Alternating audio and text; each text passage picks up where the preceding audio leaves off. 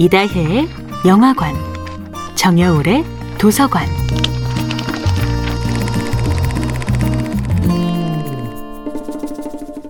안녕하세요. 여러분과 아름답고 풍요로운 책 이야기를 함께하고 있는 작가 정여울입니다. 이번 주에는 앙드레지드의 소설 전원교양학과 함께합니다. 목사는 맹인 소녀가 눈을 뜨는 순간 세계의 추악함을 배울까봐 두려워합니다. 그러나 그녀는 더 이상 목사님의 눈으로 편집된 세상만을 알고 싶어 하지 않습니다. 소녀는 목사님께 의미심장한 부탁을 하지요.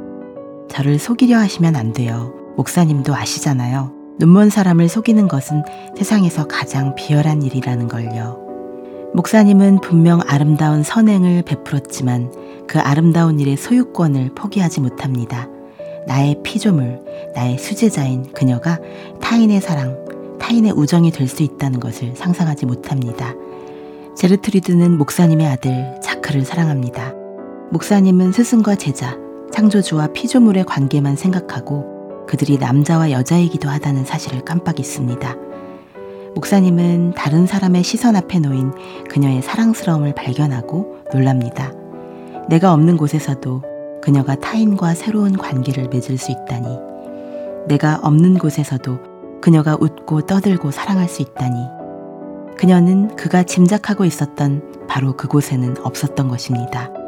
목사님은 마치 환자를 돌보는 것처럼 맹인 소녀를 돌봤습니다. 하지만 그 감정에는 분명 사적인 사랑이 깃들어 있었으며 그 사랑은 위험한 감정이기도 했습니다.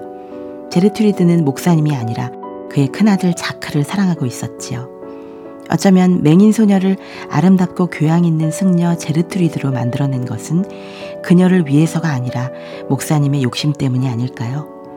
제르트리드를 승려로 만들어낸 것은 목사님이지만 이제부터 살아야 할 인생은 그녀의 것이니까요.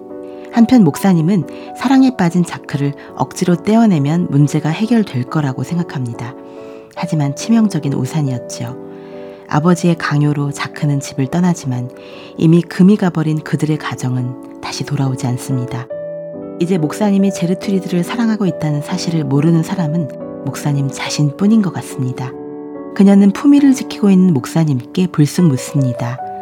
목사님이 저를 사랑한다는 것을 자크도 알고 있나요? 그녀는 이미 눈을 뜬 것처럼 그녀에게 숨겨진 모든 것을 꿰뚫어 보고 그녀가 해결할 수 없는 모든 것을 아파하고 있습니다. 정여울의 도서관이었습니다.